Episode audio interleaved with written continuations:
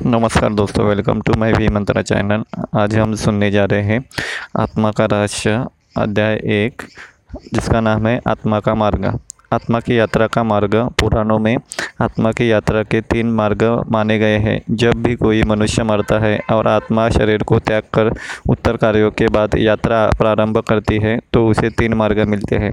उसके कर्मों के अनुसार उसे कोई एक मार्ग यात्रा के लिए दिया जाता है। ये तीन मार्ग है, अर्ची मार्ग, धूम मार्ग और उत्पत्ति विनाश मार्ग।